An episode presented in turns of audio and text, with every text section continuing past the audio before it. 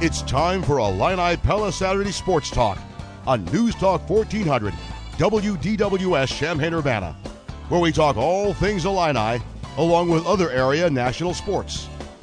Join the program by calling 217 356 9397 or send a text to the Castle Heating and Cooling text line 217 351 5357. You can also email us at talk at WDWS.com. Now, here are your hosts, Loren Tate and Steve Kelly. Good morning once again, everybody, and welcome to the program, Illini Pella Saturday Sports Talk, with you until 11 o'clock this morning. As Mr. Gene Honda said, the phone line is open, 217-356-9397. Mr. Tate, how you doing this Good morning? morning. You hanging in there? Absolutely. Had a lot of fun last night. Went to softball and baseball. Saw two wins. How about that? There you go. Pretty we'll, good rallies. We'll talk more about that as we move along on uh, this edition of the show. Kent Brown is with us this morning. KB, how are you? Good morning, both of you. A lot of going on these days. Yeah, you know, we were talking, um, you know, uh, a few weeks ago. I think we had 18 of our 19 sports were in action, right? So I'm counting tra- indoor and outdoor track as one instead of two. But um, and football was even busy at one point in time, right? Because of the uh, spring ball. So we actually had something going on with every sport that we have this spring. We're down, I think, to maybe like seven or eight.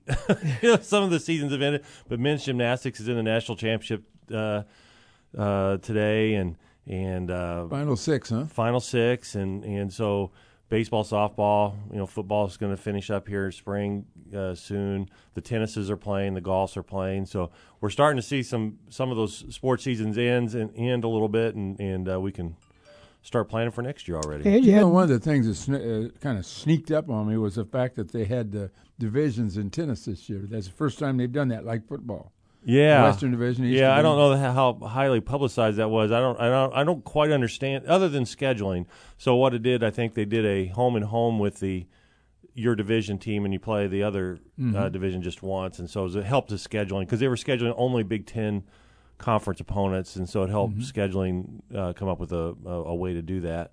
Um, but yeah, those you know, men's tennis is is and women's tennis is trying to climb over 500, and uh, men's tennis is in pretty good shape. They won, you know, they've uh, I don't 12 think- straight. Yeah, they they're in good good position. So, um, hoping that we can uh, host. We're in a kind of in a on a borderline right now of hosting uh, the first and second rounds of the NCAA tennis tournament. So hopefully we get in there. And you had some groundbreaking activities yesterday for Yeah. softball and baseball. Yeah, very. It's you know those are fun events uh, because there's a lot that goes in behind that. Um, the uh, Atkins Baseball uh, Development Center, uh, Susie and, Cl- and the late Clint Atkins uh, uh, are the donors behind that. The Atkins family, and um, and so we we broke gra- ground had already been broken. They already smoothed out some areas and things like that. But you know the official, you know, the photo op and and get the family together and see that it's really happening. How big is it in terms of the ability to bat and field? I mean, So it's it's, it's I think it's around twenty six thousand square feet. So you can have a full infield, and there's cages and pitching cages, uh, hitting and pitching cages in there too. So um, softball. So then you know after we finished baseball, everybody got in golf carts and drove down uh, next to Kirby Avenue down to this, uh, the softball field, and uh, uh, the Martin softball complex continues to grow. You know, we have Eichelberger Field.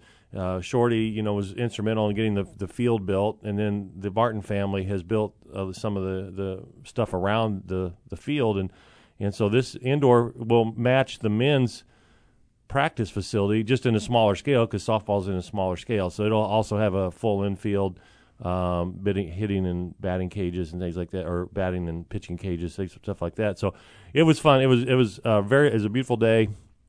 Both families were there, and uh, you know they'll come back and we'll do something with them again in uh, uh, early 22 when those uh, are completed. So um, wish we could get them in. You know, some of the, it got delayed a little bit because of the pandemic, and so when I and part of that's because of materials. So a lot hap- what uh, around the world, people who were producing materials for construction projects had to go on hold, and uh, and so it pushed every a lot of these construction projects back, and so we got delayed a little bit. So I think I don't know that we're going to get a chance to use those this winter for the most part, unfortunately. But uh, we'll be opening those up next spring. And Ubben. And then Ubben's the next one. You know, we talked about that after uh, somebody asked, uh, "When are we going to see you again?" And and Josh says, "What what's next?" And what's next is the Ubben uh, project, and we'll start seeing probably another six weeks, a month to six weeks. We'll probably see ground break on that project as well. And so, what's what's the price on that? Yeah, I don't know. It's it's north of thirty. 30, yeah. yeah, and so um, you know they're still talking to donors. I mean, that thing's going to be almost fully funded by uh, donors, which is important these days, and and um, and so it's going to double the size of, of Ubben. And you know, when we built Ubben in 1998, it was state of the art. There wasn't anything, hardly anything like it in the country, a standalone practice facility. And 1998. Isn't interesting right? how quickly that happens? Yeah, well, here we are 23 years later, and you know, there's a lot of uh, things that have been built, and and so it's now time to readdress that and uh, add space, add gym space for workout, another half court. That was one thing I can tell you. Even in 2000, when Bill Self came here, that building was only a couple years old, and he's like, "Man, this is a really functional building. I wish we had another half court over here to send guys who are injured or whatever, so they can go." Do their workouts and not take up court while we're practicing and stuff. And so each each side's going to get a half a court. They're going to get uh, additional student athlete amenities, uh, study space, eating space, locker room space, things like that. So it'll be it'll be really nice when it's done. But that's going to be a like I said, probably another month to six weeks before we uh, break ground there, and then it'll be another about eighteen months before And, that's you, and you still got things going on on the golf course there area. Yeah, the uh, Demirjian outdoor golf facility, or which it, there's a new some hitting bay and some areas down there in that at the south end of that building that's being added on right now. So that's being uh, in their work in progress as we Don't you speak. think there are people sitting at home wondering how can they be doing this in the middle of a pandemic? I mean, where's the money coming? From? Well, you know, all this stuff, a lot of this, you know, you you start playing on this years ago, Yeah. right, and fundraising for this years ago. Yeah. and um, you know there's a long term payoff on those things and but the projects start well before the pandemic uh, came into play and a lot of those the, the funding's in place and uh, and, and the, the donations have been either made or you know in place to schedule to, to, to pay for those projects. And there's the golf course project Yeah. in Urbana, formerly known as Stone Creek, uh, the Atkins Golf Club at the University of Illinois. Any update on that? Yeah, you know, and that's that's a project that kind of came right in the beginning of a of the pandemic, right? That that kind of fell in our got slowed. it did slow, but it fell right kind of in you know to us uh, in, last summer uh, while the pandemic was just starting to really uh, take off, and um, and so I the last I've I've been told I, I think that we're hoping still hoping to be able to open this fall. Uh, again, some of the delays that were put in place were pandemic related, uh, but we're hoping to be able to put uh, uh, get the golf course open for golfers this fall.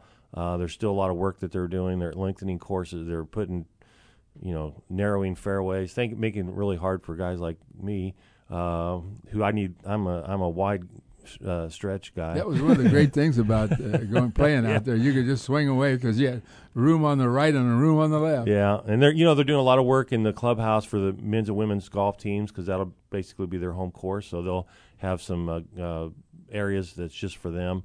Uh, you know the restaurant plans are are underway and they're working towards that. Um, so hopefully, you know that knock on wood that this fall it'll open. But if not, you know I think they'll they'll get it open as soon as they can. Talking to Kent Brown. If you have any questions, comments on uh, U of I athletics type of matters, give us a call 217 356 9397. We mentioned the softball and baseball uh, dedication yesterday on uh, the expansion there, and uh, came on a weekend where there was action in on the field. Yeah, and, And, that, and uh, that was part of the plan of that, sure. right? That both coaches, both teams needed to be here, so it kind of limited some t- what what we were able to when we were able to do. But yes, you're right. Both teams were here last night. and a couple of wins there for uh, the Illini teams, and uh, and you had a few people in those games, but they're not officially open to the public, correct? Yeah, you know, so you know, a lot of the guidelines that we're working under, and we we get a lot of questions about why can't we let fans in to, let's say particularly baseball, because you know, on some of these weekends, you know we'll have a couple thousand people there, right? And and they're spread out down the sidelines in that in the grassy area, and and the guidelines that we work with uh, mandate that every person that comes in has to have a reserved seat, and so we we assign. Is that a state rule? That's I think CDC state are. lo- I'm, I'm not sure exactly where, but it's it's it, it's part of the state county CDC guidelines. They all have to have assigned seats. Um, they um, and then for spacing, the six foot spacing, we we assign seats two in, in pairs and in fours. And um, by the time you do that in our seating bowl of at Illinois Field, you know the number is pretty marginal. You know what we can actually give out. So then And you, can't let anybody stand. you can't let anybody stand just No. uh, down the sideline. So, um, you know, we talked about bringing in tip and rolls, you know, the temporary bleachers, but really by the time you, you look at those and, and you, you assign seats there, you're talking, you can only add half a dozen people. It's not really worth bringing those in. So by the time you, you do four player tickets per, per each player, four tickets for each player, four tickets for each staff member, that only leaves a, another few dozen, a couple dozen for the visiting team for their parents, and then there just isn't any available for general public. So it's unfortunate.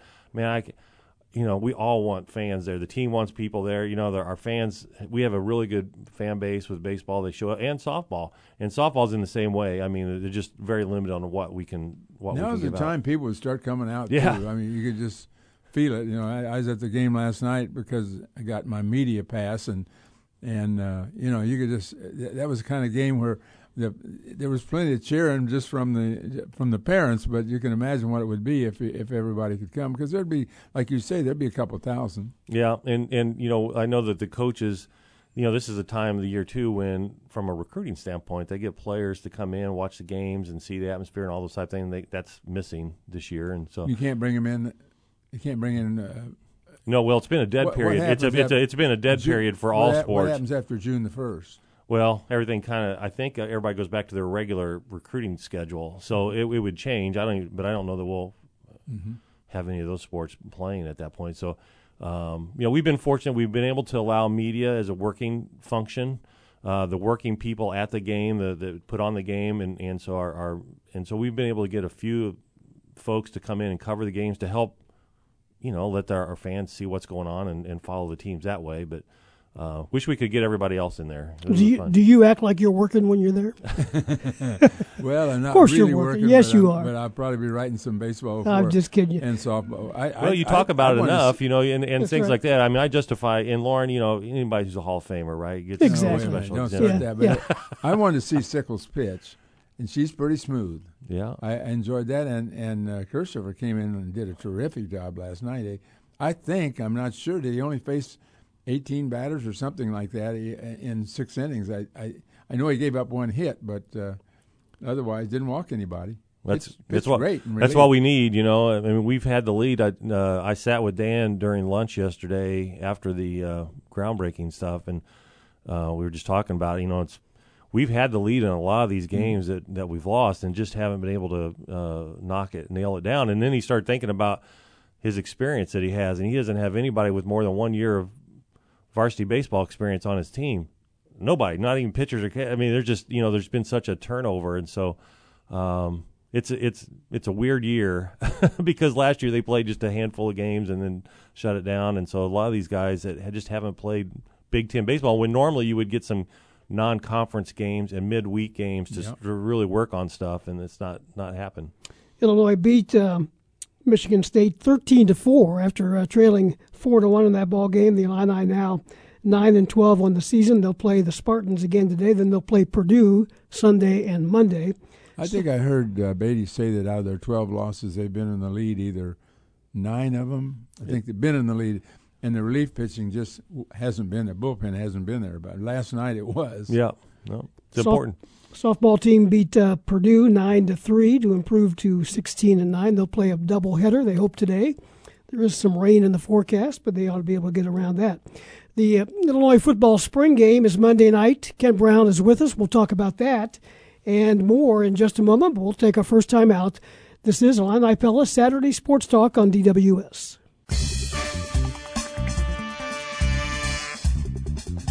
Moving up on 917. Illini Pella Saturday Sports Talk. Kent Brown, Associate Athletic Director and Sports Information Director at the U of I, is with us for another 12 or 13 minutes to the bottom of the hour. Following Kent, we've got David Kaplan from NBC Sports in Chicago to talk some Chicago baseball. Brad Dancer, Illini tennis coach, at 9:45 on his way to the Chicago area. They take on Northwestern tomorrow. The men's tennis team does.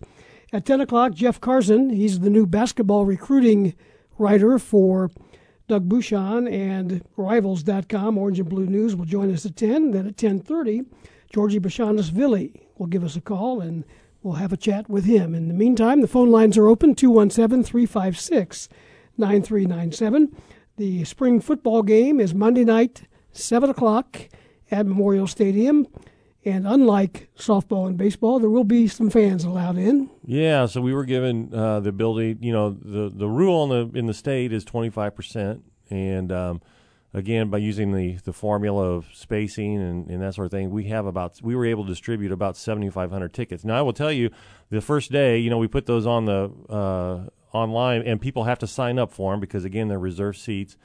Uh, the first day, you know, we we didn't know how what the response would be, and so we weren't expecting to have to open the east balcony, uh, and we were going to try to assign the east uh, side last. And I tell you, our fan uh, response was almost overwhelming. It, I mean, it blew by two o'clock. We were done everything. We put everything everything we put out there was was gone. So uh, it's that's exciting to know that there's there's people, and part of that I'm sure is the excitement of a new coaching staff Sure. and and and to see what what's going to be like. And it's a free ticket. And Monday night looks like the weather's going to be okay. Monday night, I'm glad it's not Tuesday night. Uh, you know, so we, we we got lucky there. But so, anyways, uh, the gates will open at six o'clock for the 7,500 ticket holders. Uh, game starts at seven. We have a two-hour window. It's going to be carried live on the Big Ten Network. Um, so you know, coach is aware of that. We're, the first half will basically be a regular timed game. Um, he'll have the ability to place the ball wherever he wants. You know, as coaches do. You know, to keep and kickoffs. You know, they're gonna, just going to give the ball probably at the 25, or he can he can place it somewhere else if he wants to. Um, at the end of the first and third quarters, there'll be like a um, rapid fire uh, sh- field goal shootout. Uh, basically, the twos and the ones, and one will be on the left hash, one will be on the right hash, and he'll he'll do the distance, and they have to. He said everybody's going to be on the field. There'll be twenty two players. You know, you know the the rush team will be basically they won't rush real hard.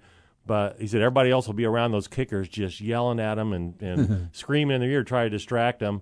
And so it'll be basically, you know, boom, the ball goes down on the left, it's kicked, and then we go right to the other side, and then right back, and then right, you know, the, to get six kicks in. And so that'll be kind of interesting to watch. Um, I know that uh, we're planning on doing some miking up a, doing some interviews with players and coach during the uh, with BTN during the during the game. Second half will probably move a lot faster. You know, of course, halftime. One of the things uh, we're going to have the the men's basketball team there. This may be we're trying to get everybody back together one more time before everybody scatters, and and so uh, we have our uh, Big Ten tournament championship uh, banner that we'll unveil at the end of, of uh, halftime. Each uh, will introduce everybody, and, and I think a couple of them are going to speak to the crowd. So You know, it's kind of interesting about this team. You say that a lot of people want to come back, uh, are anxious to come out in this era of transfer where everybody's got players that they never heard of. Illinois is just the opposite. Illinois's got a whole bunch of players we've heard of. Yeah, we've had we've got 17 super seniors on this roster right now, which is more than any team Power Five team in the country uh, who who decided to come back, and so that's exciting because it gives us some depth and some quality players at positions that if you know if they weren't here, it, it'd we'd really be scrambling. We probably couldn't have a spring game without that without the super seniors. Do you expect, or do you know if uh, BTN will carry the halftime? Yeah, they they, they expect. Yeah, they, Okay. they they're aware of all our scripting and Good. you know they've got some commercials to work in, but and we'll work around it. But we'll they're going to carry the the halftime live and and get that done. So it'll be the second half will be a little bit different. It, it'll be a, a running clock and, and maybe even have to shave. It depends on what the time is because we got to be off. You know our our two hour blocks off at nine o'clock. Right. So so we'll want to make sure we're wrapped up by then and and um and so it'll be a little bit of different timing, and they'll be start switching guys around all over the place. Oranges will be the first teamers, blues will be everybody else, and uh, we'll see what the score is at the end. What can we expect? Uh, I mean, what I know you know you know more about than we have. We haven't seen anything. What uh, what do you expect out of this team? What what are the areas that you see as strengths might, and maybe weaknesses? Yeah, so that's a great question, and it was something that when we talked with. Uh, so Jay Leman is one of the announcers tomorrow. Lisa Byington will be the other uh, for BTN. So we met with Coach and, and them on a Zoom call yesterday, and you know, Coach goes right to that offensive line. Right, mm-hmm. that's where we think is going to be. Uh, he he feels really good about the the starting group there, the experience coming back, and he says, you know, right now there's three of those guys. They all have draftable grades, and here we are. We're going to have them, so that's a positive thing. The uh, uh, he, he, I think he feels very good about the running backs, uh, the depth there. Tight ends was another position that he was very high on, and uh, he thinks those the top two especially Ford and and uh, DJ are, are both guys who can uh, play and have really improved. He said probably as much as anybody in this camp so far, spring has you, improved. You've gone over practically the entire. Uh, uh, well, you know, we're better. Except we're be- quarterback, and that and that's pretty experienced. I think they feel really good about you know the quarterback. They both of them have played, and um, and they both battled, and and one you know, listen, we saw them play last year, right? We all know that one throws a little bit better, and one runs a little bit better. Uh, they both uh, have some skill sets, and and so they're working through that. I I watch them every day, and one throws a little bit better, one runs a little bit better. Got a phone call. Let's go to the phone lines. And Steve is with us. Morning, Steve. Hey, I got a question. I'm not sure if uh, Kent can answer it or not, but I know the football staff's added a lot of people, and one name in particular was like Pat Ryan from Metamora will be in charge of high school stuff. Do all these coaches move to Champaign, or do they work from their homes and things like that? No, they're uh, everybody's moved to Champaign, and uh, uh, Pat Ryan's a, a, just an outstanding guy. I've I've met him a couple times, talked to him a couple times, and uh, uh, you know when we first were going to hire him, I um, I lived in St. Joe for 20 years, and so I know Dick Duvall pretty well, and I know Dick was involved at the state level and the coaches association. So I immediately, hey, do you know Pat Ryan? He's like, yeah, why? You know, and so I said, what are you doing? Because oh, because that's an outstanding hire and just an incredible person, and and being around him, you can see why he his job as a high school coaches uh, contact, you know, will be will really be beneficial. And so, um, looking forward to seeing you know that continue. That's one thing that's really uh, been fun to watch is is that developing that plan on how we're going to. Uh, communicate and uh, develop relationships with the high school coaches and the high schools around the state, and um, you know the the whole recruiting staff is is basically uh, uh, you know, it's it's just a different way of doing it, and, and I, I love the way what he's put together. Well, I don't know how many players he's going to find in the state of Illinois, but I do know I don't I don't see any uh, advantage to not making them all friendly with you. Right. I mean, we, if you contact everybody and talk to them, that's going to help some way. I mean, somehow over the over time, I would think. You would think so, and I I would I would hope that's the case, and that's the plan here, and knowing that uh, you know you, are going to find players wherever you find them and wherever you're recruiting to, right? But uh, you know your state is always going to be important, and they are certainly they they talk the talk, and now they're walking the walk on that. Anything else, Steve? No, but I was just curious because I know Pat lives in Metamora for forty some years, and I yeah. didn't know if he'd make that move to a new house in Champaign this late in life or what he would do. Well, I think his daughter lives wondering. in Urbana. I think his daughter lives in Urbana, so he's got at least uh, short term. And I think their plan is to this is this is his full time job. So I'm, I'm. I'm, expecting everybody to, to be down there. Maybe he, you know I, I haven't talked. That was a good question, that. though. That, yeah. No, it is. In in today's uh, remote world that we've kind of come into the last twelve or thirteen. Well, months. there was a couple hires last year with the old staff that happened in the spring, right when the pandemic was going on, and some of those folks didn't really come to Champaign because there was no reason to. You couldn't right. be in the building, you couldn't be here, so they stayed at their house uh, wherever they were, Texas or wherever, until camp started. So um, you know, it's it's it's just a it was a different time, but I I think everybody you know is around every day here. Well, tell us how things will change as of June the first. in terms of recruiting, does that mean you can start bringing in players? Yeah, yeah. Campus? So it goes back to the to the old or the the, the traditional uh, recruiting schedule after that. And so yes, they'll be here. I saw uh, the uh, the coach from the team up north uh, uh, quote the other day say that he told his wife, "I'll see you in July and we'll go on vacation because June's going to be absolutely crazy, uh, either visiting or kids on campus." And and we, you know, Brett uh, Bielema mentioned has mentioned several times that he thinks we were the first we start. We I think we anticipated this was going to happen and kind of hedged our bet that this was that June first is going to be the day. So we started scheduling on campus visits with all these kids, uh, maybe before anybody else did. And so we're going to have a ton of kids coming in here that first weekend in early June. Getting a little short on time, but I want to mention something cool that happened this week. Football talk kind of went uh, to outer space. yeah, yeah. You know, uh, you know, very proud of Mike Hopkins, and uh, you know, for those who follow on social media, Astro Illini.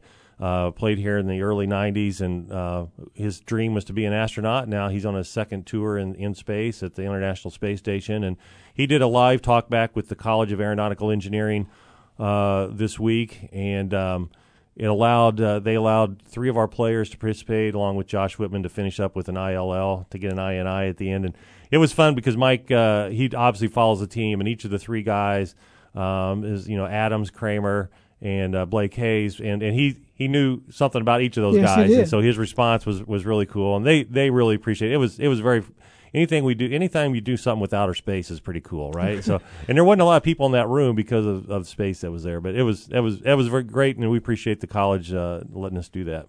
Squeeze another call in here as we hit the bottom of the hour. Dave in Springfield, you're on the air. Go ahead.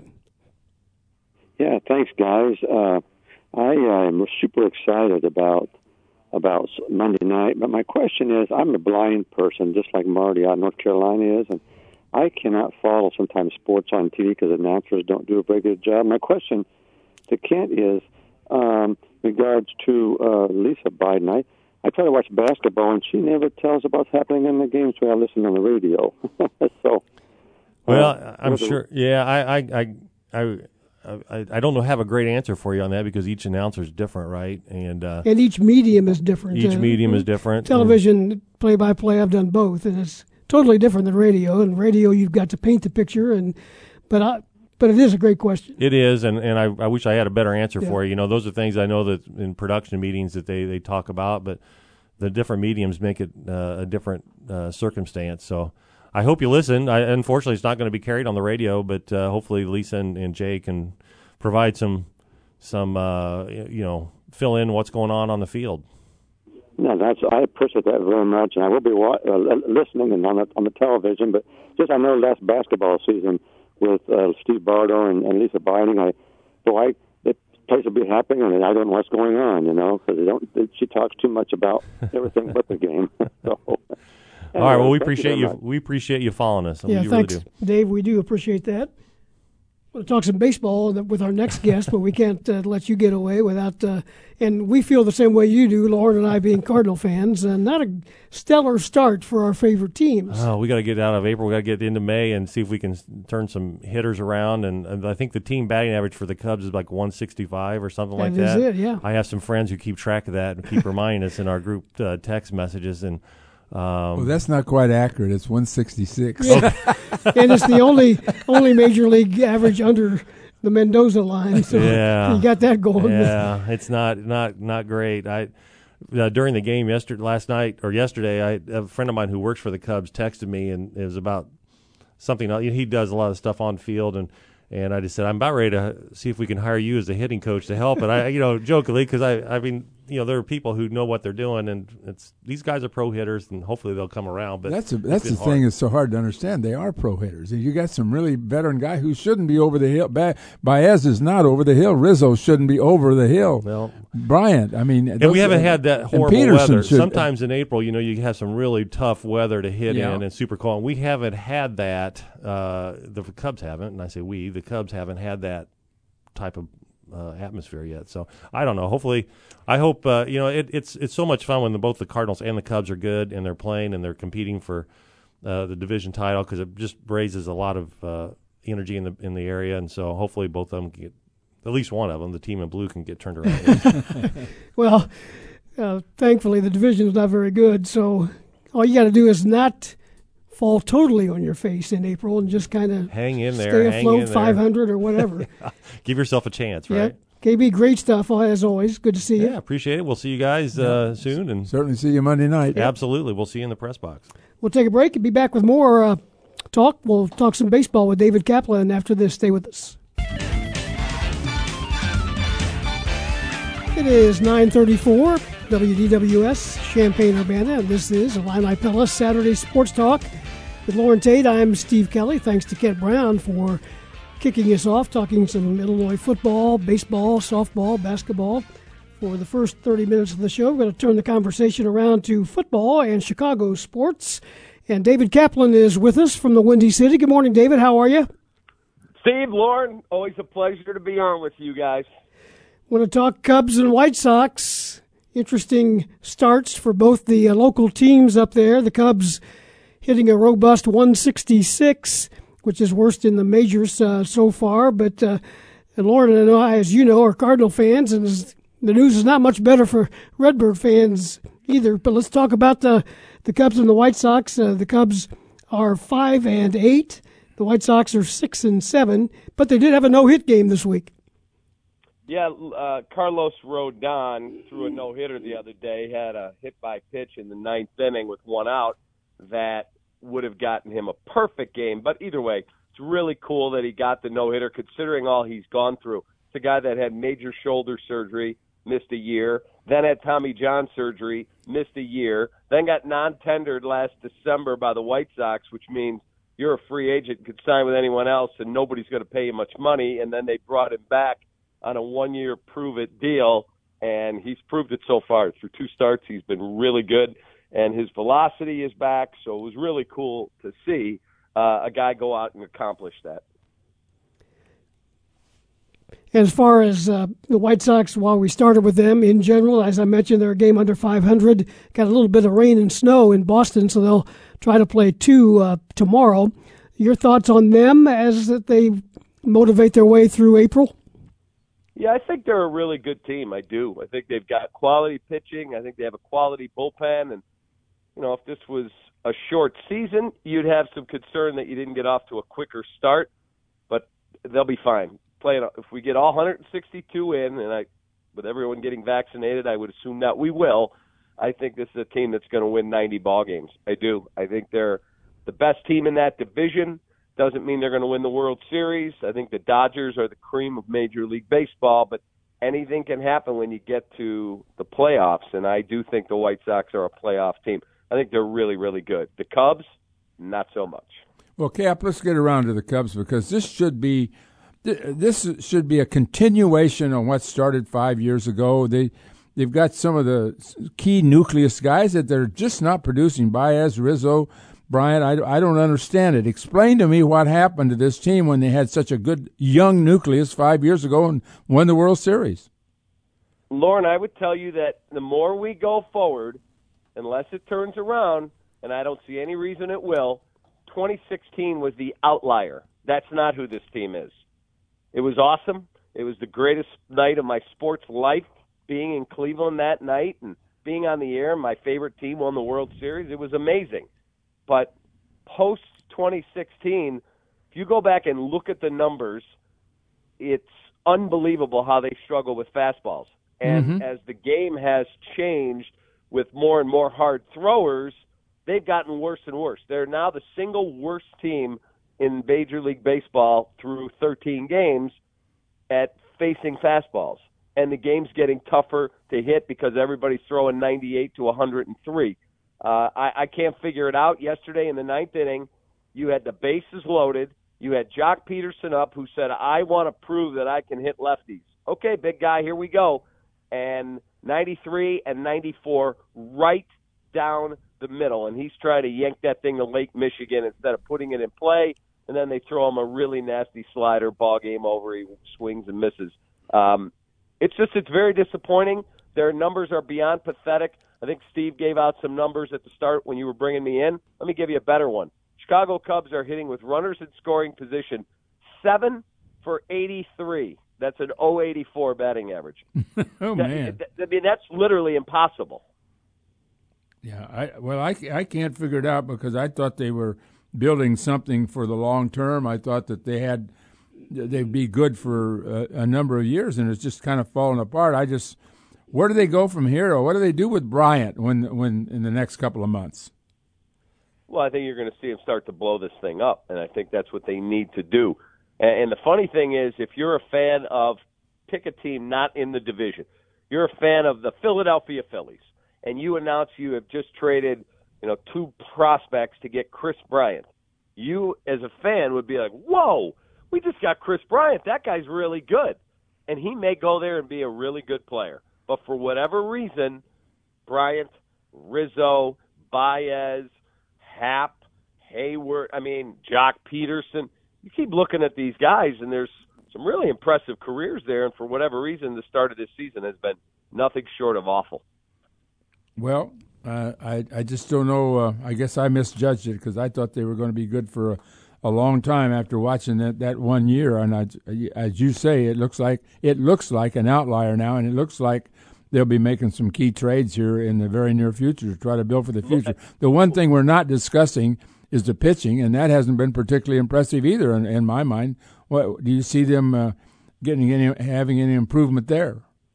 Um, here, this is the fact of the matter, and I like Theo and Jed very much, and I think they deserve all the plaudits that are thrown their way for rebuilding an awful organization. When they got here, the infrastructure of this organization was nothing short of pathetic, and they have turned it into a model franchise in terms of how things are run on a day-to-day basis.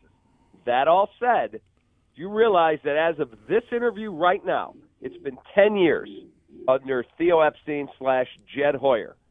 They have developed exactly zero starting pitching. If you go back and look at the guys who have made at least one start in the big leagues for the Cubs, it's like Jen-Ho Tseng made one. Alzolay's there now. Um, trying to think, there's a couple of other guys. Oh, Rob Zastryzny. I mean, nobody of any consequence has been developed by this system. And then, if we go back and look at position players, Ian Happ, the ninth overall pick, he's okay. Not a great player. Kris Bryant, outstanding. That's been a great draft pick. Uh, Kyle Schwarber, you non-tendered Kyle Schwarber. I know he had a home run last night. He's still a 200 whatever hitter, 225 after last night. I think he was 199 prior to the game. Their draft and development record has been lousy, and that's being kind. Visiting with David Kaplan, you talked about maybe blowing it up. Is April 20th too soon to be talking about that? Yes, because the other teams in baseball are not ready to declare all in or all out. And if you're all in and you're really good, let's take the Dodgers. Barring a catastrophic injury to Justin Turner or Seager, somebody like that, you're not going to go out and trade good prospects to go bring in Kris Bryant or if your catcher got hurt, Willson Contreras. So, you know, like the White Sox, the White Sox need to go get probably a left fielder. Probably. At least another. They'd like to add another bat because Jimenez probably is done for the year. Well, if you're the Cubs, you're not handing them Kris Bryant for nothing.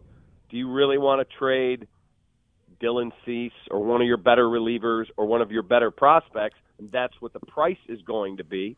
Probably not. I think you're going to start to see trades in earnest late May, early June, and that's even jumping the market. Well, let's switch over to the Bulls. That'll get you off on another track. Uh, where do you see them headed? How do you see them uh, helping themselves in the draft? what's going to happen there?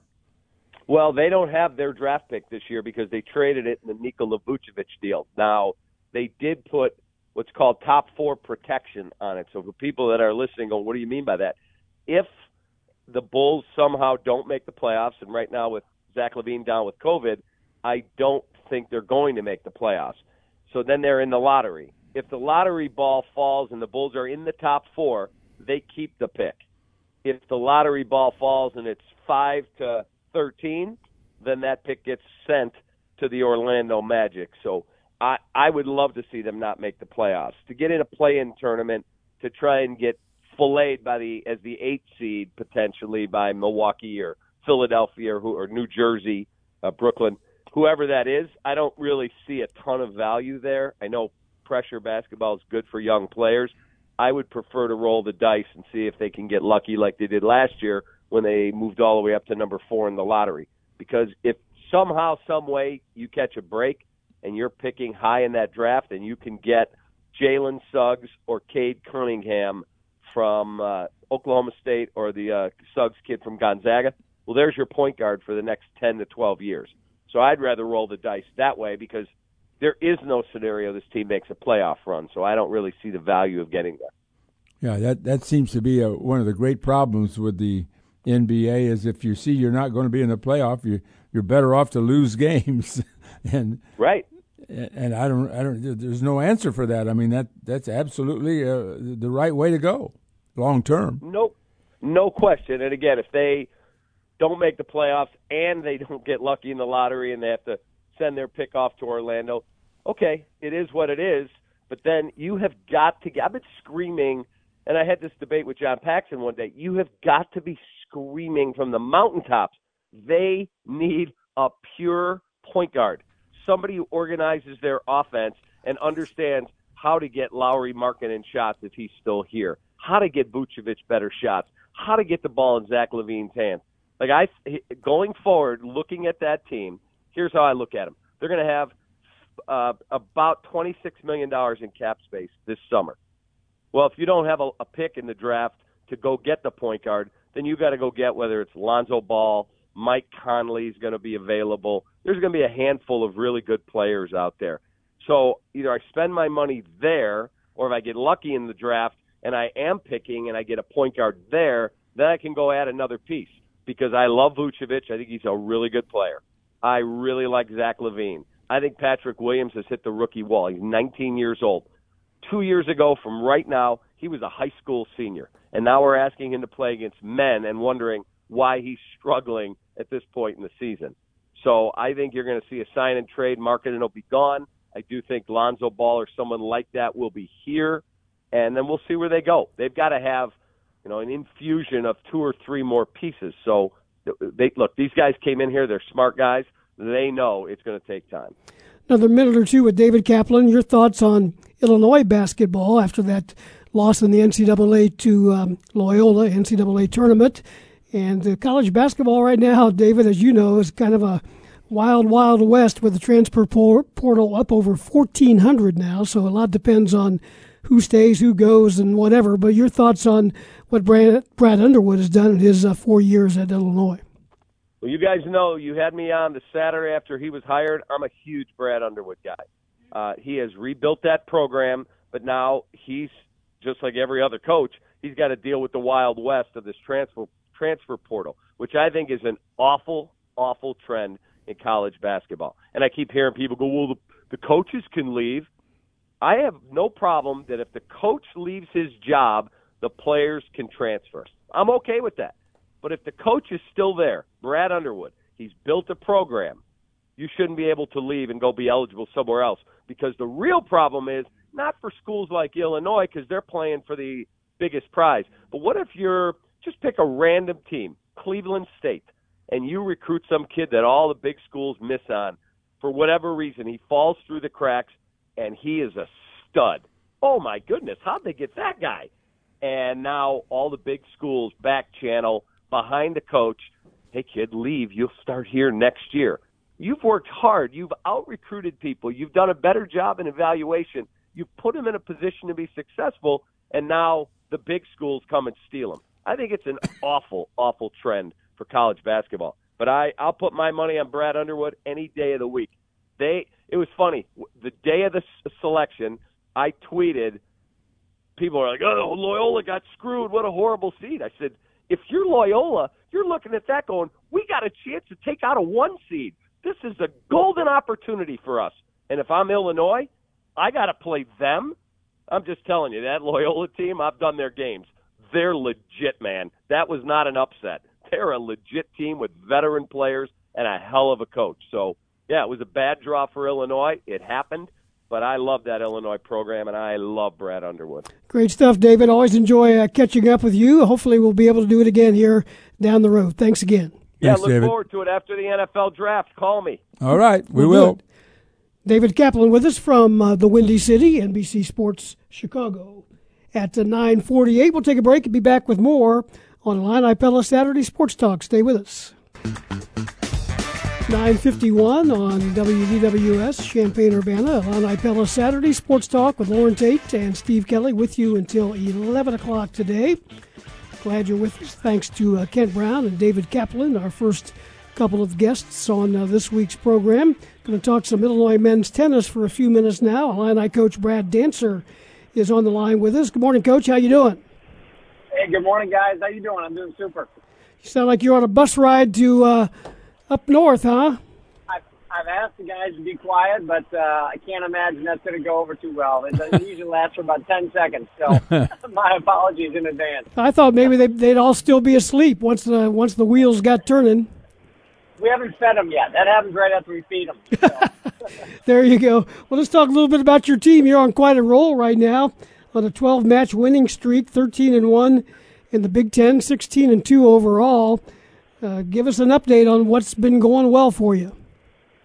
Well, we've just we've got an outstanding group of young men, and and we got great leaders and great players, great talent, hard workers, and you know you combine all those things, and uh, and then get get the coaches out of the room, and they do all right. So no, we've done we've done a good job, but it really comes down to the to the young men on our team. Just really fortunate to have a group and, and to have some people come back for a fifth year, which you know I know Loren wrote about that in football the other day, and uh, it just matters a lot to have veteran leadership on your team. Well, Brad, uh, uh, talk about your seniors real quick and, and what they've meant to this program and what they've meant to this season. Yeah, you know, it's interesting because, you know, four, Guy Gomes, uh, you know, graduated and decided not to come back, but the other four guys came back. And so Vuk Budic, Noe Khlif, Aleks Kovacevic, and Zeke Clark. And it's been a really special group. And, and they've been to the Elite Eight in the NCAA tournament, so they've, they've had some success, but they haven't won a Big Ten. They have not won a Big Ten title. You know, they haven't been to a Final Four, and this group just, you know, they just don't have that feather in their cap. And I think it's been a, it's, a, been a year-long commitment from a coaching staff to be like, we've got to, we've got to get this team in good enough shape so that they, that this group can have, you know, a feather in their cap and have some accolades to go with them because it's a really special, special group of young men. And so that's that's what we're working hard for is to, is to have these guys be able to say that they're you know, that they're champs and, and that they've got something to show for it because they really deserve it through everything they've done over the last four or five years. What brought about the decision to have the West and East divisions this year? Yeah, that was a that was a Big Ten decision. You know, COVID decision. They were trying to figure out. Um, you know, I think part of it was cost containment, and uh, you know, we as coaches we put together a drastically different schedule that that actually would have had us playing Ohio State, Michigan six times. Um, we thought that would be better for the conference and but ultimately the conference decided they wanted to go west and east and, and, and then have these mini crossovers. And so it's a little bit of a hodgepodge of things, but, you know, as I told our guys at the beginning of the year, then, you know, we, we, this year, usually we get to make our schedule. This year we don't. So we're going to play who we play and do the best we can against those guys. Okay. When the regular season is over, then what you go in, do you have a playoff or do you go into the regional? Then, then we're going to go to the Big Ten tournament. Okay. And, um, and that was that was originally just a, a normal tournament like we always do. Uh, Purdue just opted out of their season the other day, so we're having a meeting on Monday about, you know, do we need to restructure the tournament at all? If there's any other cancellations, so you know, all this sort of um, flexibility that you have to have in this COVID situation. So I think we're going to adapt on Monday and and see what needs to happen. So, but for right now, you know, we just uh, guys, it's really you know you always talk about one match at a time, but in COVID times, it's really one match at a time. And back to the regional, uh, the chances of you hosting? Yeah, so yesterday they announced uh, 20 possible host sites for the for the 20, 20 sites for the 16. We made that cut, so we're one of the 20. And then now they'll wait till after the conference tournaments to decide who those top 16 uh, teams will be that will host. Uh, so we've so we've made that cut into the top 20.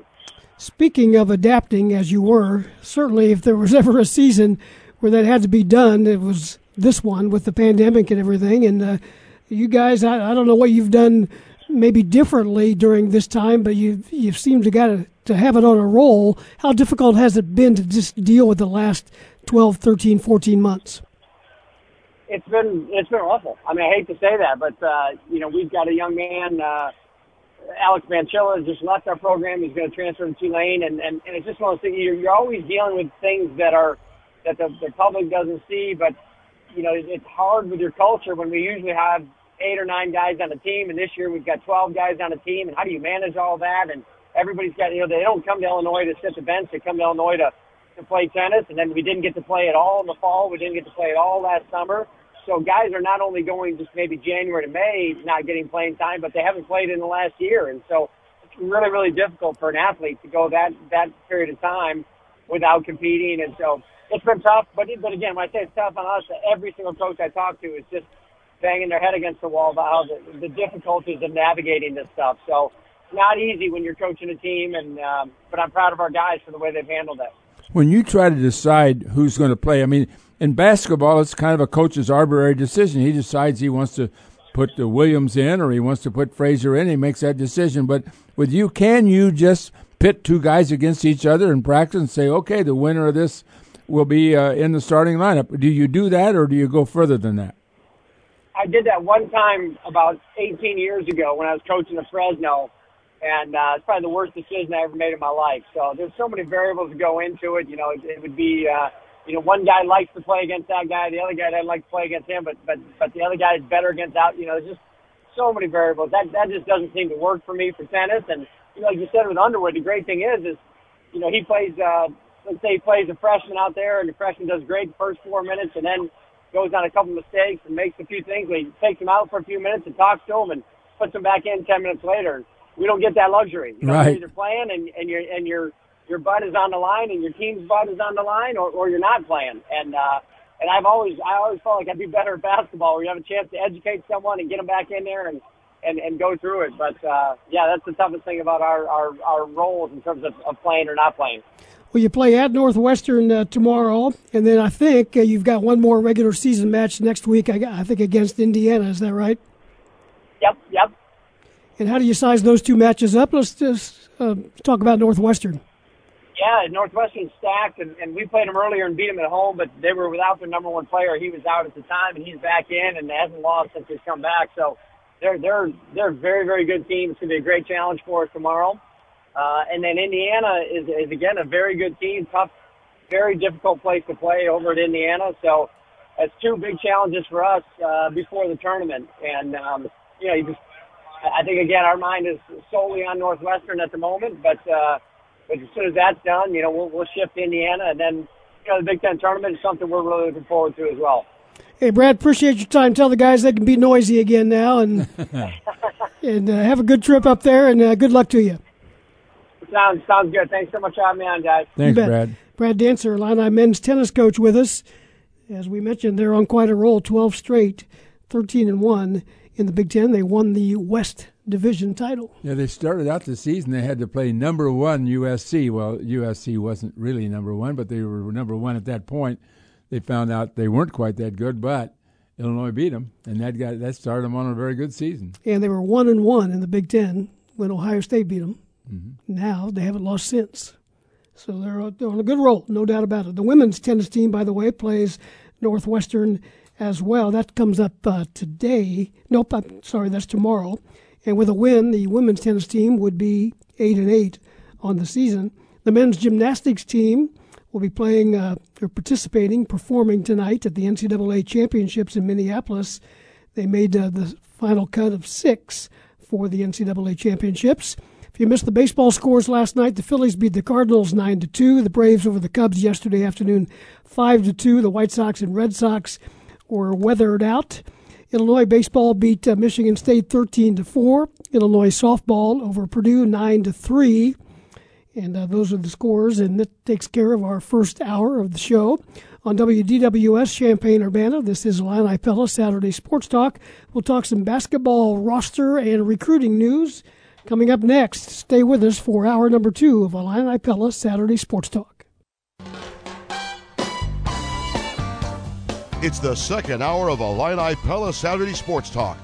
Join the program by calling 217 356 9397 or send a text to the Castle Heating and Cooling text line 217 351 5357.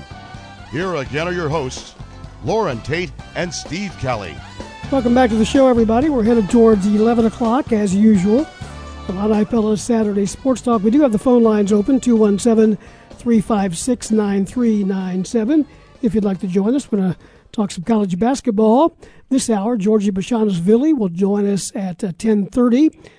Be nice to catch up with him before he heads on to his next adventure. We're going to talk some basketball recruiting with uh, Jeff Carson from Rivals.com, Orange and Blue News. Good morning, Jeff. Welcome to the program. You're kind of new with uh, with the Rivals bunch, at least in this assignment. So, uh, welcome to the show. Good to have you. Thank you, Steve. I appreciate uh, you guys having me on. You've been uh, working on the Illinois beat for how long now? Just uh, recently?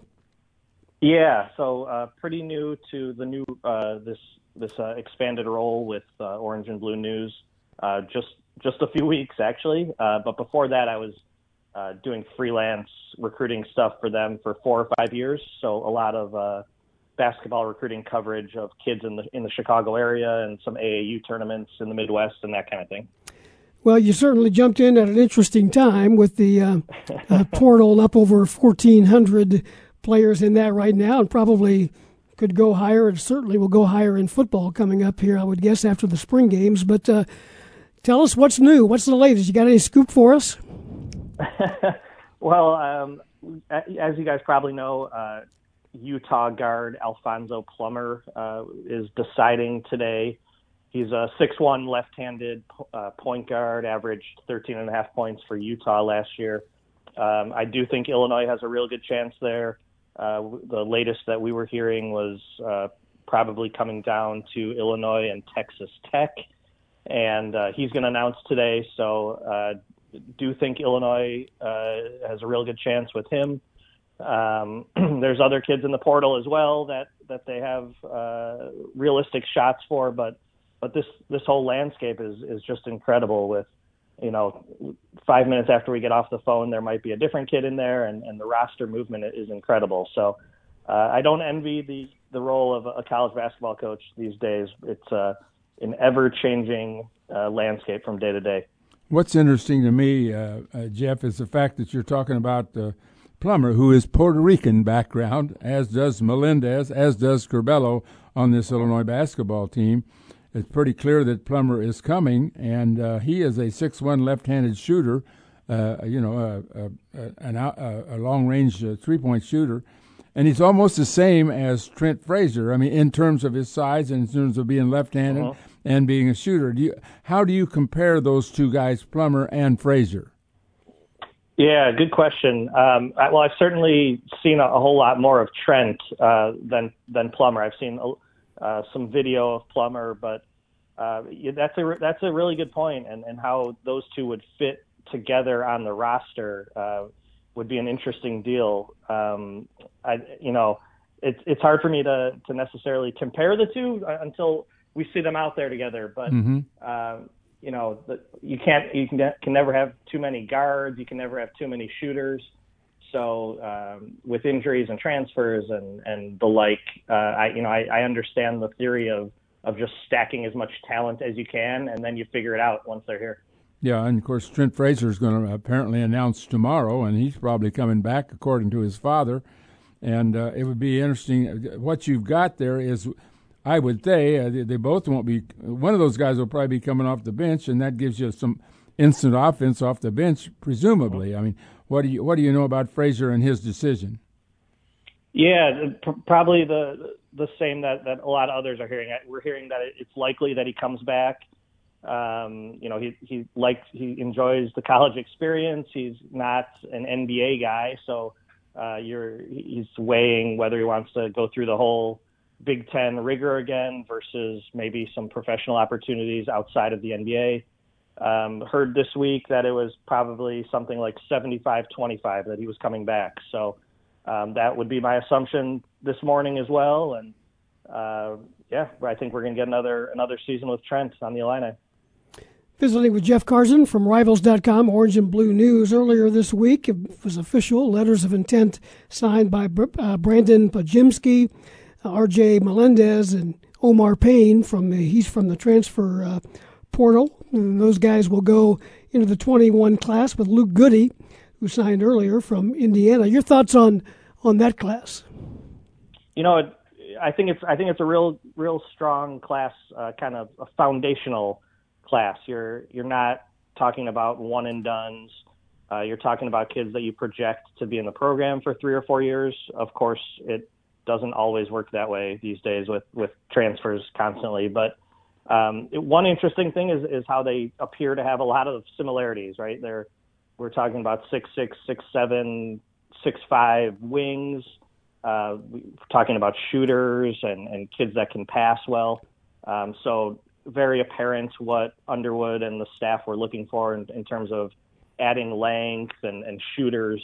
Um, I like these kids a lot. Uh, the, the Brandin uh, Podziemski kid is, is a, a very interesting prospect and put up huge numbers this year at his high school in Wisconsin, averaged 35 points a game, uh, Mr. Basketball in Wisconsin.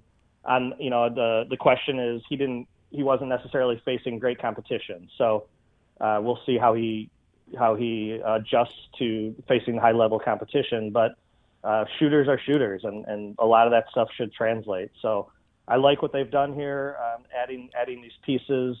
You know, it's it the the roster movement, it, like we've said a couple times, is, is just so so constant that you don't know what what tomorrow brings. But um, I like what they've done with with these three, and and the Omar Payne ad is huge.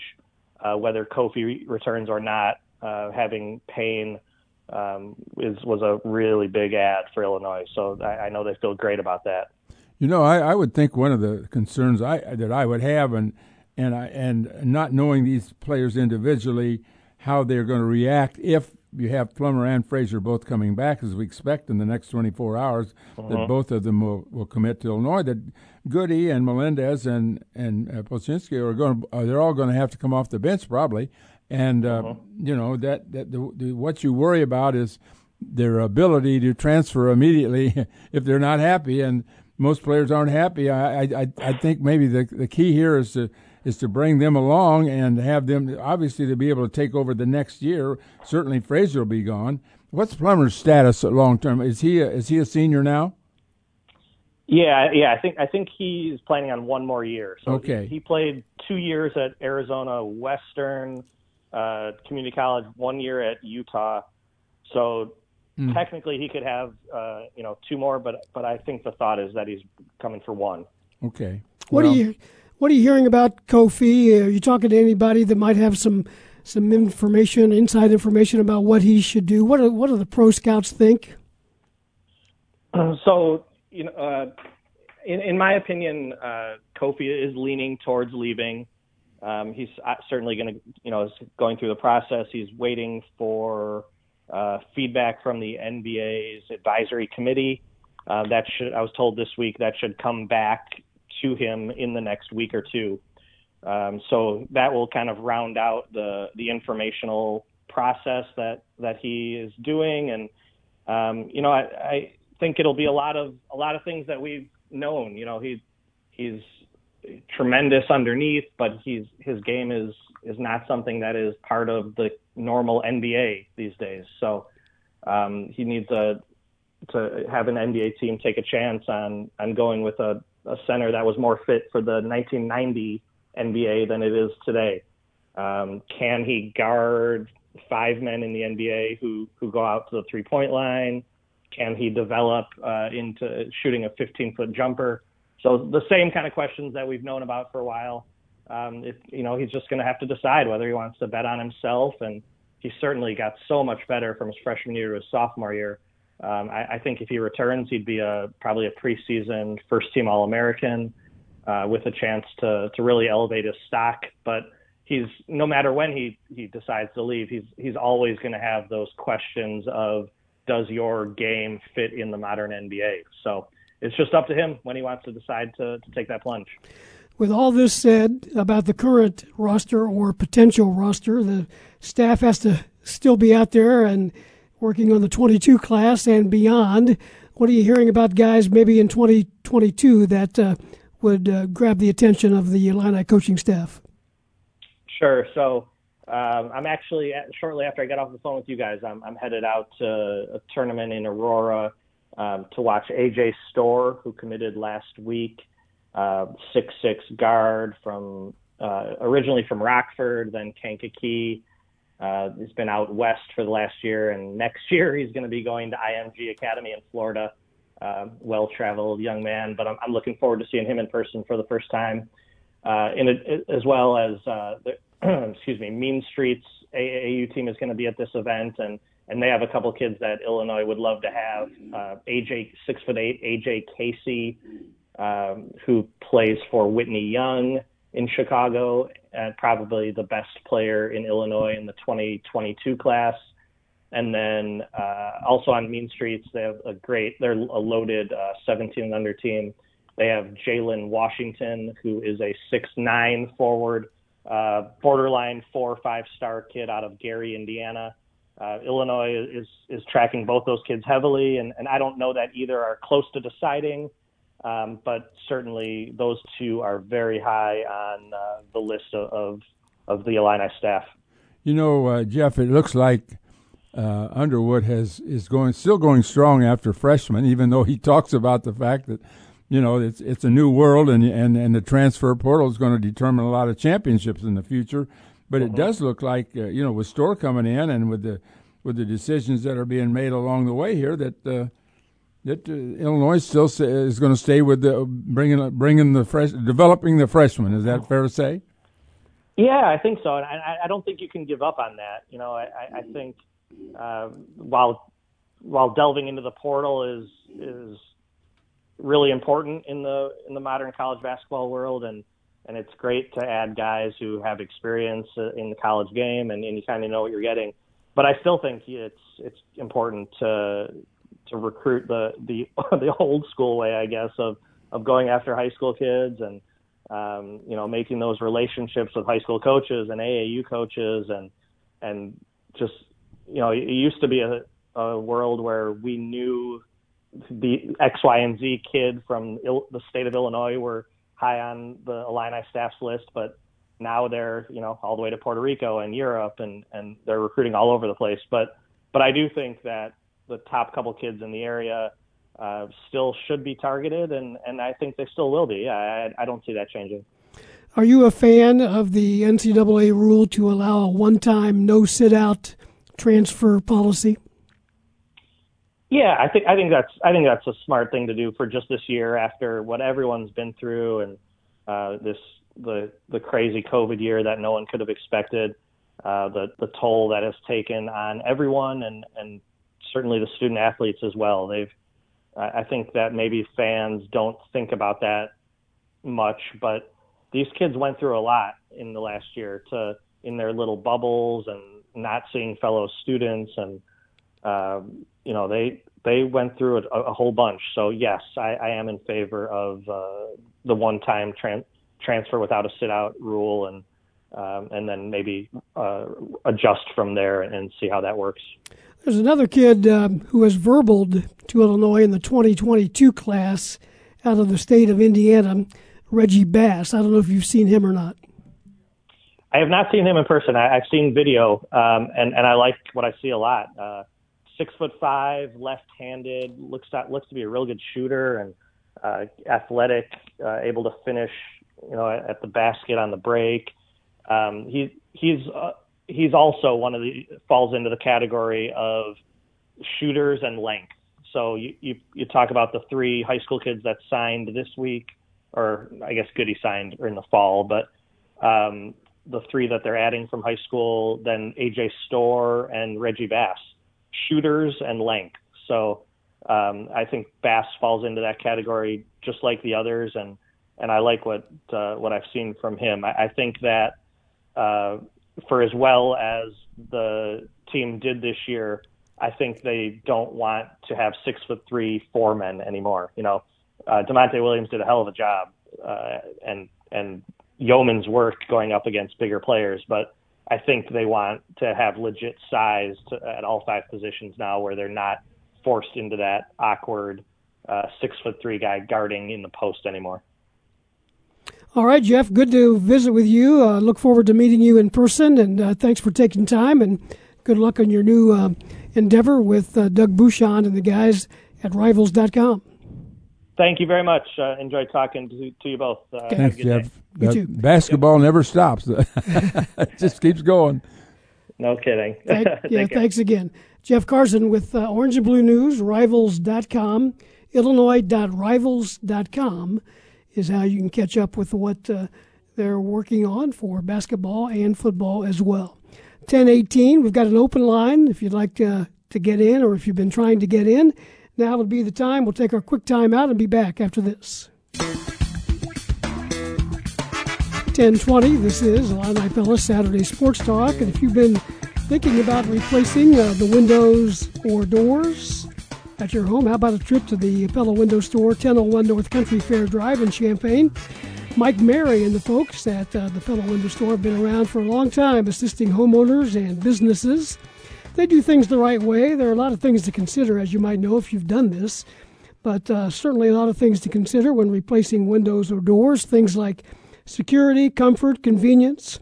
Well, the Pella Window Store has many examples on the showroom floor in several styles and price range entry doors, sliding patio doors, hinged patio doors, storm doors, of course, casement windows, double and single hung windows, sliding windows, and much more. You'll find them at the Pella Window Store on North Country Fair Drive. Check out the website too if you'd like at pellaofchampaign.com. Their store hours are Monday through Friday, 8 to 5. If you can't get in during that time, they would make an appointment and uh, have you come in on Saturday by appointment. So check them out, 1001 North Country Fair Drive, the Pella Window Store in Champaign. Phone line open 217 356 9397. We've talked about a lot of stuff. The spring football game coming up Monday night over at Memorial Stadium. If you have a ticket, congratulations. You would be uh, one of about 7,500 fans who will be allowed in. That game will be televised on uh, BTN, which has a couple of games scheduled today. I know Ohio State's game is at uh, noon their time. I see where they're going to have about 20,000 people in Ohio Did you State. see where. Nebraska is going to try to have 50? I saw that. 50,000. That doesn't sound like spacing to me.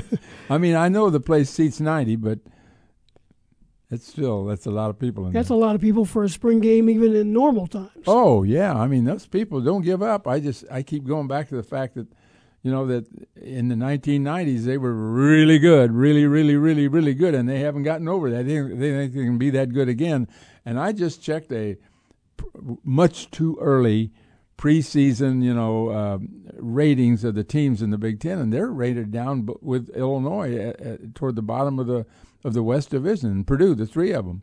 And I just thought, you know, the people in, in Nebraska, I don't think they're even aware of that that they're rated so low. That they, they, think that, and and they, what are they? Two? They they're about twelve games under five hundred over the last four years, something like eight or twelve. I can't remember, but they're way under five hundred the last four years, and they've had four straight losing seasons.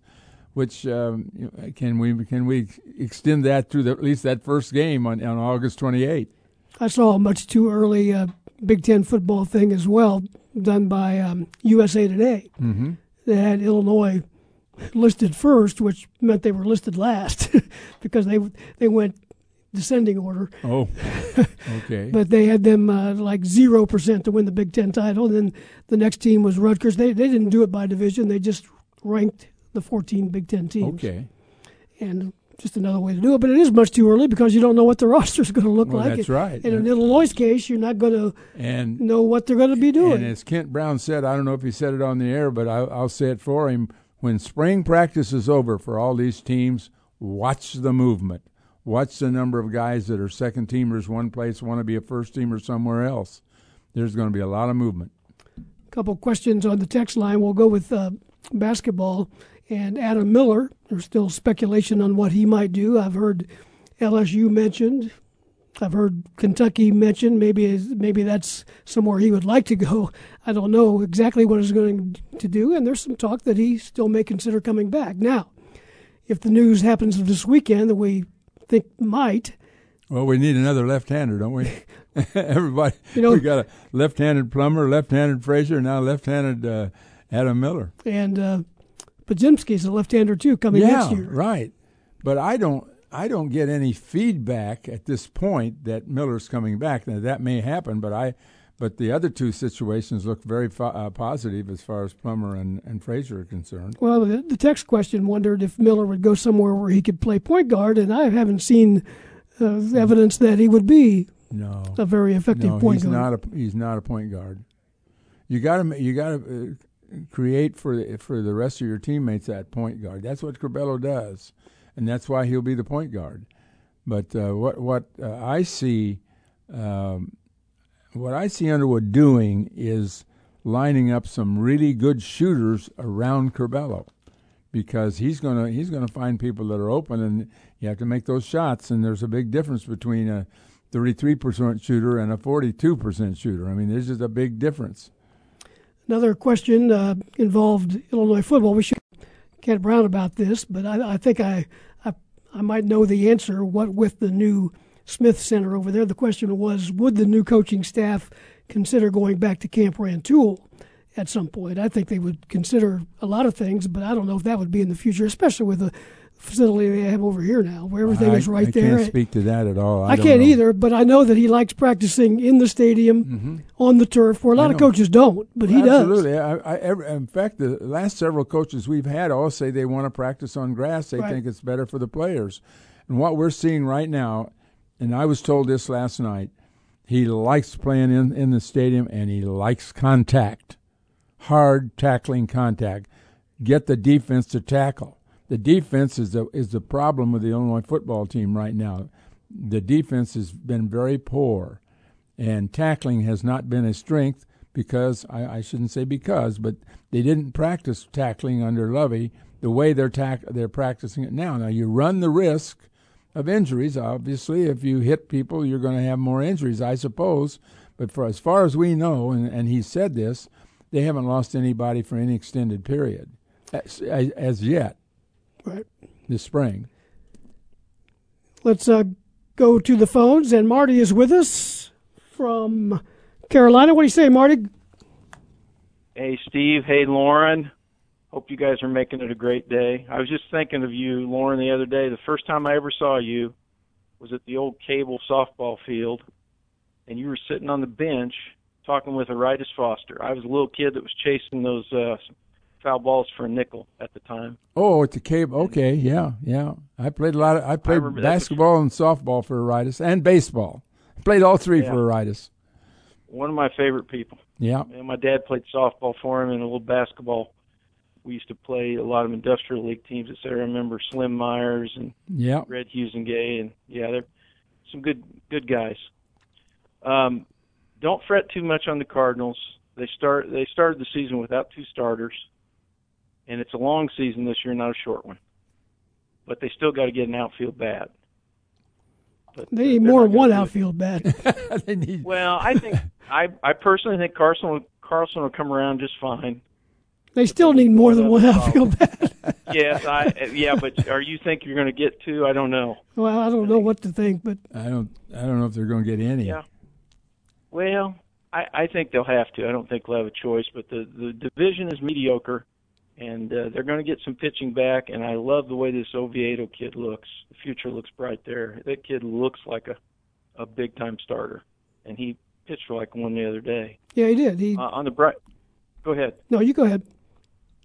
Well, on um, on the bright side, also, I like what Brad Underwood is doing a great deal.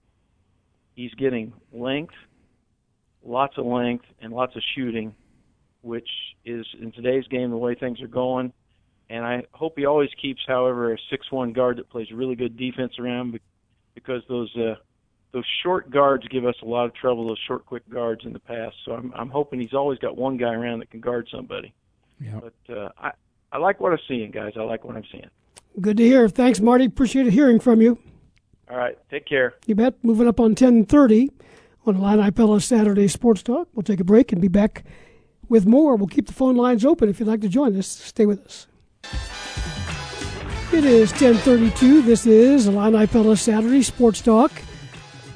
Loren Tate and yours truly, Steve Kelly, with you until 11 o'clock. Happy to welcome to the program Giorgi Bezhanishvili is with us on the phone. How you doing, Georgie? Hey, good morning. How you doing? Good. We get you up this morning? Uh, not really. I, I woke up let's say 20 minutes ago. well, we're glad you did for us. Uh, we wanted to to visit with you and talk to you about uh, a few things, and uh, uh, not the least of which is how difficult the past year has been, and how that might have affected your decision to to perhaps turn pro. Talk talk us through that a little bit. Um, it was definitely a great year. It's not just one year, you know. I feel like uh, I feel like I had amazing, amazing three years here. Uh, coming here as a freshman, you know, not winning many games, uh, just showcasing my talent, but then also uh, since my freshman year, then sophomore year, and last year, just really, really working really hard towards our goal, which is which was the national title, which we're to achieve, but also goal win the Big Ten championship. And for me to be able to come from being a freshman, you know, and winning two games that year, and then this last year being a Big Ten champion, it was something crazy. And sometimes, you know, you just gotta close one door and open up a new one in life, you know, and see see what's out there for you, what opportunities are out there. And I feel like that was the right moment for you for me to make that decision.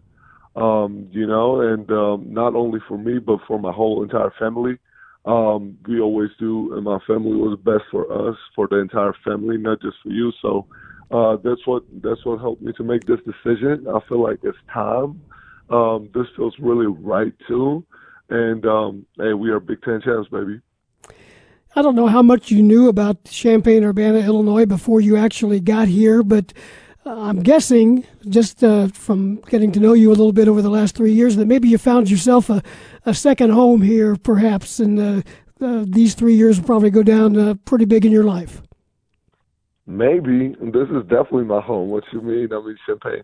I never heard of Champaign before. You know, before Coach Underwood and Coach O started recruiting me, and I learned more about University of Illinois three years ago. But now I definitely can say that it's, it is home. You know, I will always say that I will bleed orange and blue, which is no question. You know, I'll definitely come back and visit many, many times. And um, this place is a blessing. As I said in an interview yesterday, you know, um, it has been nothing but but a blessing for me in so many different ways, so many different opportunities out here that came my way, and I feel like I've used it in the right way. And I just love this place. You know, I love this place. I love these people. So uh, this will this will forever be home for me. I feel like. Giorgi, this is Loren. Uh, tell us what uh, are you still taking classes now, and, and when would those wind up, and and what what are your plans in terms of going back overseas? Yeah, I will be done with this semester here in a couple of weeks, and then um, I'm in the process right now, actually, and signing an agent mm-hmm. of just you know trying to find the right person who who will you know work best with you, as to say so. So I have actually no idea. I'm kind of going day by day. So once I sign an agent from there on, I'll be able to know, okay, I will do this or I will do that. And uh, I'm going to take it from there. But I have no idea right now. Uh, Brad Underwood, I think, mentioned that your mother, that you wanted to help her. Where, where is she? How's the last year uh, gone for her, and where is she now? Um, I love my mom, man. Shout out my mom. no, it has been uh, it has been pretty rough. You know, she used to um, she lives in Vienna, Austria, with my brother, and she used to work at a hotel, and she got really affected by by the coronavirus. There's um, third lockdown right now in Vienna too. Everything is uh, closed, and you know it has been it has affected everybody. But um, my mom is still great. My mom is still smiling, still happy. So um, most importantly, healthy. So yeah, shout out my mom. I love her. and your brother came over and visited you the last season. I remember that. Uh, wasn't that a year ago? And, and uh, was that two years ago or one year ago when your brother came back over? It was like a um, year and a half, I would say. Okay. And what's he doing now? Uh, so he's he's doing great. Actually, I'm so proud of him. He's got a job. You know, uh, he's got a steady job right now. So in these times, COVID and uh, so many adjustments these days. Um, I'm just super proud of him. You know, he's able to help out the family. He got a steady job, and um, shout out my brother too.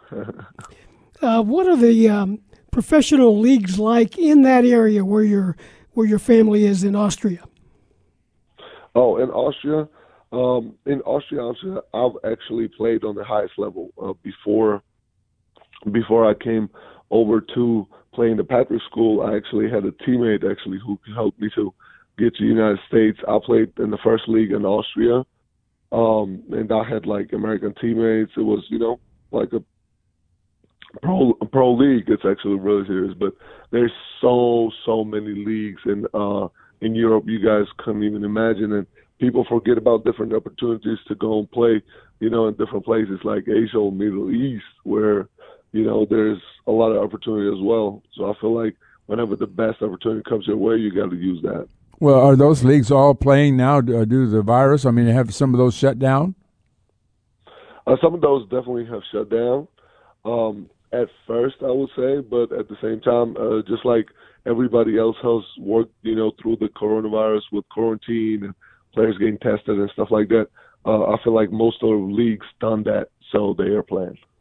Visiting with uh, Giorgi Bezhanishvili. We do have the phone lines open 217 356 9397. Are you doing a little t shirt work with our friends at uh, Game Day Spirit? Everybody go get a T-shirt at Game Day Spirit. yes, sir. We came out. You know, um, Game Day guys, you know, reached out to me um, here a couple of days ago, and they told me what idea they have with the um, these different T-shirts, and I'm like, okay, I'm now done with college, and stuff like this is still coming my way. You know, I'm in still still Illinois because I'm still working on my process, and opportunity like this came my way. You know, and I definitely couldn't pass it up to come out with my own shirts and uh, actually benefit from it as well for the first time, which was you know really amazing. It just um, it just again shows how much this place has to offer. You know, I've been here for so long, for three years, and now I'm saying I'm done. And even then, you know, guys from game day are coming and hey, let's uh, let's come out with t-shirts. You know, let's come out with t-shirt, Giorgi, and um, you can benefit from it. We can benefit from it, and why not to uh, to you know, um, have a have a Illini Nation a little piece of you. They said, you know, with these T-shirts. So uh, we came out with that. I'm I'm super excited. I'm super happy about it, and yeah, that's that. Well, Giorgi, let me take you to the highest moments and the lowest moments of this season. Michigan, I thought, was a an incredible victory without uh, Ayo in that game, and, and everybody played so well. How just what happened in the Michigan game? What happened in the Loyola game? uh, um, Michigan game is I feel like something that we was waiting for for for uh, for some time in the season, you know, because uh, we had to play him before I think, and we were really trying to play him, and there was discussion. There was this discussion going on. Okay, like who is the Big Ten team? You know, is that Michigan or is that Illinois? I'm like, only way to prove it, you know, as much as you can look at the numbers who won more and stuff like that. Um, only only way to find out who is the best team when you play, you know. And I feel like uh, we were really, really, really, really hungry going into the game, especially when you know you have a man down as well. Just gives you so much more extra motivation, and I feel like we just came out so connected. That was like the whole defense, offense, everything was like one. You know, there was not um, different players on the court running around, five different players. It was literally one machine to say so, you know, just on defense, just, you know, getting stops and then on offense, just having so much fun. You like, you look at the bench, you have to look at the bench, you know, how they were in the Michigan game. It was, it was incredible. So, that was that for the Michigan game, but for Loyola game, I I don't even want to talk about it. Honestly, it was it was heartbreaking, you know. But at the same time, you realize, you know, basketball is a game, and game is played, and uh, it's always 50-50. You know, it's either win or lose. You know, so um, that was not our day at Loyola. Uh, looking back, it's pretty sad, but at the same time, you know, I'm super proud. I'm super proud of this whole team. You know, we came out as Big Ten champions. What we, what was really, really hard actually, and what we have worked for for so long since I, since my first day here at this campus. So, um, that Loyola game's not some that to remember, but that Big Ten championship, shit, yes, sir. You, uh, Giorgi, have talked many times about your relationship with Kofi and how that's grown over the years, and the fact that uh, you guys were roommates. Uh, and have you had uh, with, with your decision to see what's next? I'm sure you've had conversations with him. How are those conversations gone? You don't have to give me all the inside, but uh, do you guys kind of lean on each other? We definitely do. We definitely do. I mean, we stay at the same apartment with Kofi, um, and we definitely have you know serious conversations about all kind of stuff. And this, uh, this is just another thing that we discuss. And uh, obviously, I wouldn't tell you guys what is he thinking or what, uh, what, uh, you know, what is he telling me. Uh, obviously, I wouldn't tell you guys, but um, anytime you know he got a question or I got a question, we just go to each other's room, you know, and uh, we talk it out. So um, I'm also proud proud of Kofi, super proud of him. I love him. Shout out Kofi, and uh, yeah, that's that. You were talking with Kofi there, then that uh, that interview, the kind of Zoom interview that kind of went viral after the Big Ten tournament. Uh, it was an amazing thing for you. That's what you've got on your T-shirt, isn't it? uh, oh yeah, it is. On one of the T-shirts, uh, it says "amazing, amazing, amazing," and it has like my kind of my picture on it.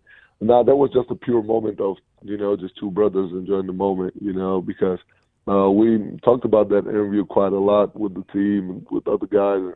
Um, like they said, they felt the same way. You know, it's just like a, a pure moment that that you know that is created just by you know just by having fun. Because me and Kofi were literally hugging each other in the locker room, walking towards the interview room the whole time, just like enjoying the moment so much. And then uh, we like, hey, why not to just have fun and just feel this moment? And that's uh, how the interview came out. You know, it's pretty pretty crazy. Giorgi, uh, uh, as you uh, look back on your career, would you will you always remember the Rutgers game when you were a freshman? Thirty five was it thirty five points? Was it? It was thirty five points. Yes.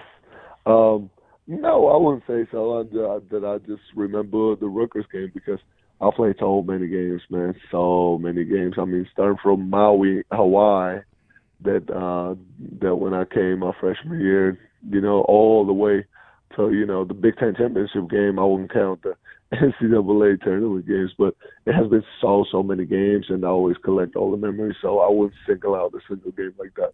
Was there any time when you got uh, it was particularly difficult when uh, when you were moved from when Kofi arrived and, and you had to basically uh, back him up and play the four as well. You had to play two positions. Not everybody on the team had to do that. How difficult was that for you to, to play both? Um, it was pretty challenging, but I wouldn't say I wouldn't say I haven't done it before because first of all, I mean I played for um, at the pro level uh, in Austria actually, and I played for all my life. So, um, but I mean, it, it didn't really uh, work out. I would say uh, sophomore year. I mean, there's uh, reasons for it, obviously, but I feel like that's okay. That happened. I like that, and things happen how they're supposed to happen. But um, I mean, it was it was somewhat challenging, but just uh, it wasn't meant to be to work out here. You know, it just uh, wasn't like that. So I just, you know, I just became a uh, became his backup. Hey, Giorgi, we've always um, appreciated talking to you. Actually, look forward to talking to you. And we, we're sorry we haven't been able to do it in person the last uh, year or so, but we'll miss you. I know the Illini fans will miss you, and we'd like to stay in contact with you and wish you the very best. I will miss you all, you guys. You know, I love Illini, Illini Nation. Uh, thank you so much. Thank you, guys. Uh, you guys have a wonderful day, wonderful weekend, and ILL, baby.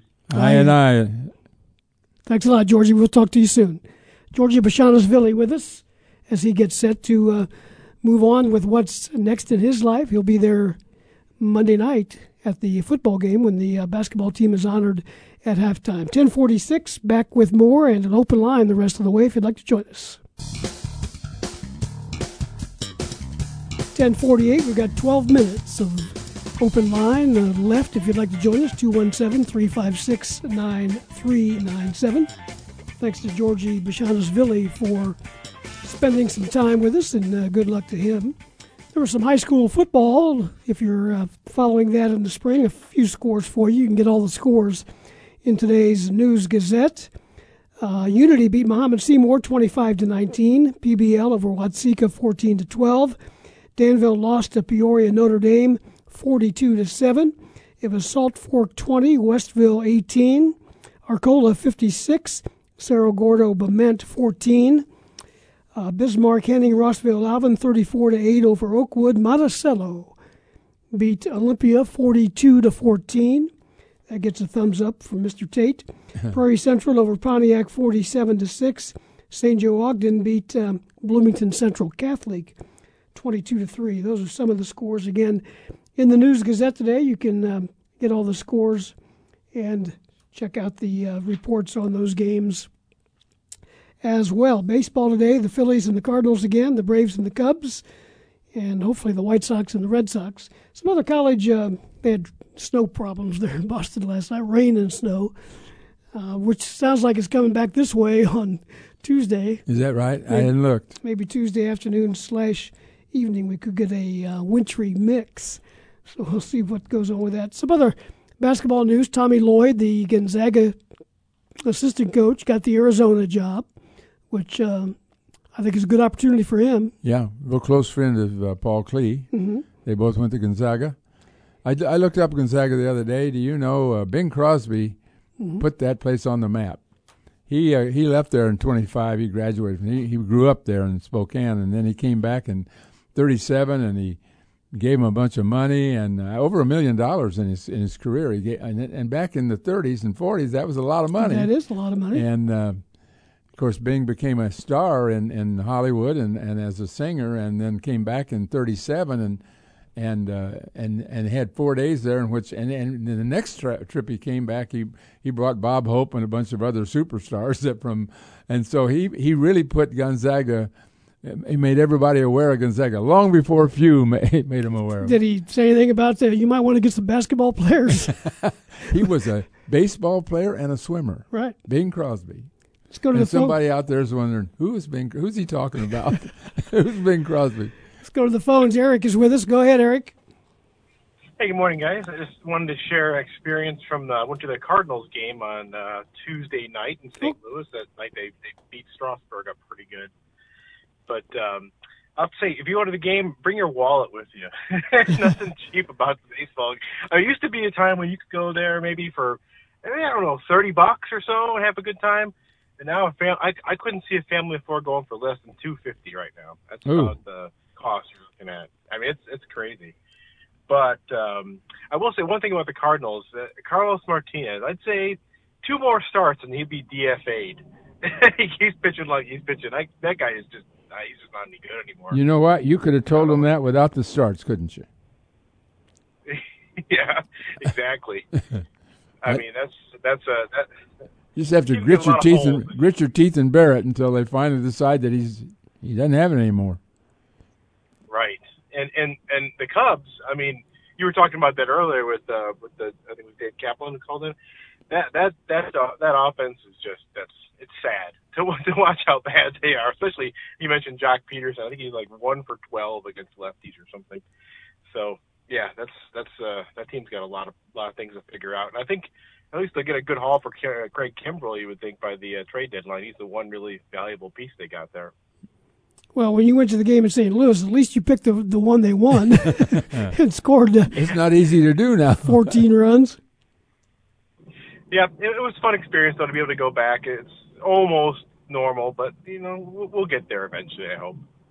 Good stuff, Eric. Thanks for the call.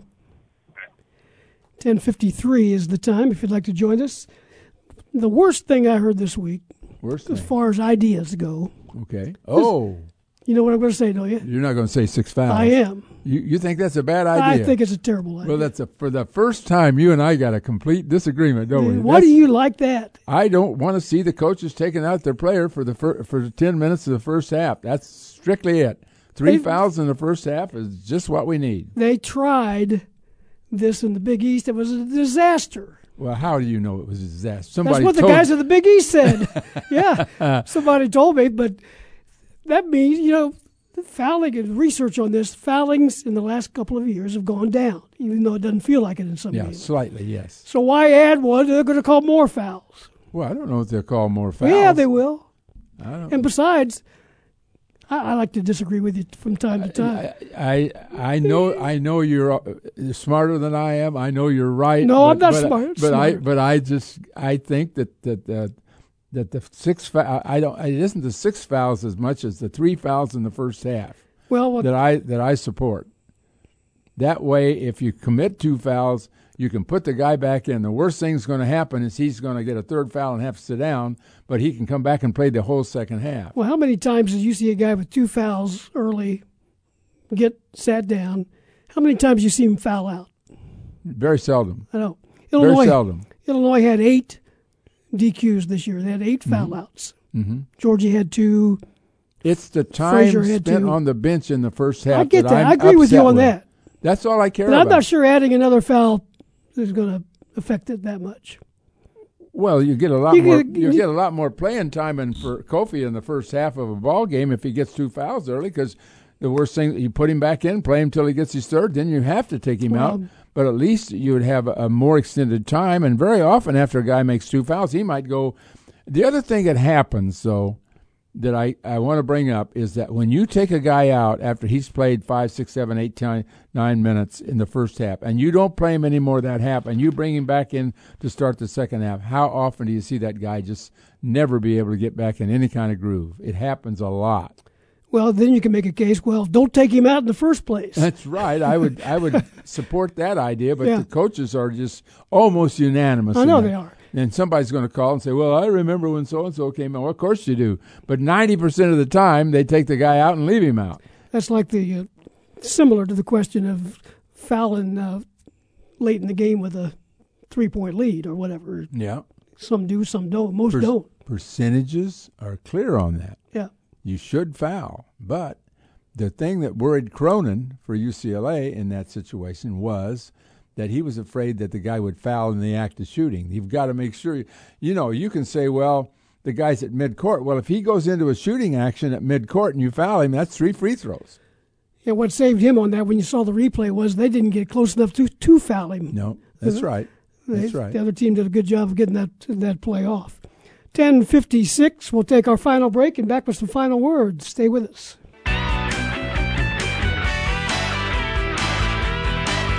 A couple of minutes before eleven here on Illini Pella Saturday Sports Talk. Let's squeeze in one uh, final telephone call. Jeff, go ahead. You're on the air. Good morning, guys.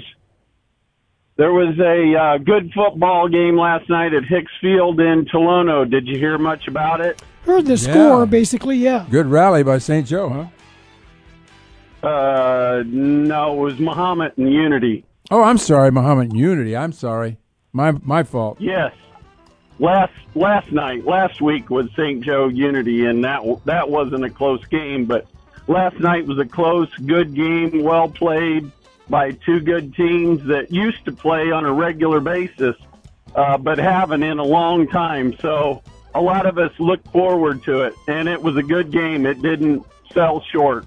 Good deal, Jeff. Hey, sorry I'm out of, ta- out of time, but uh, appreciate you calling. Thank you very much. Thanks to our guests today, Kent Brown, David Kaplan, Brad Dancer, Jeff Carson from uh, Rivals.com, and Georgie Bashanas Villi. The spring football game coming up Monday night at Memorial Stadium. You got baseball and softball in town today and tomorrow as well. So a lot going on, Mr. Tate. Yep, a lot going on. We will talk to you soon. Kent Thanks. Brown said practically every team's playing. That's right. Has been playing, uh, even you know, going back to the wrestlers and the winter sports. Thanks to Ed Bond and everybody else on WDWS Champaign Urbana. This is Steve Kelly. Have a good weekend.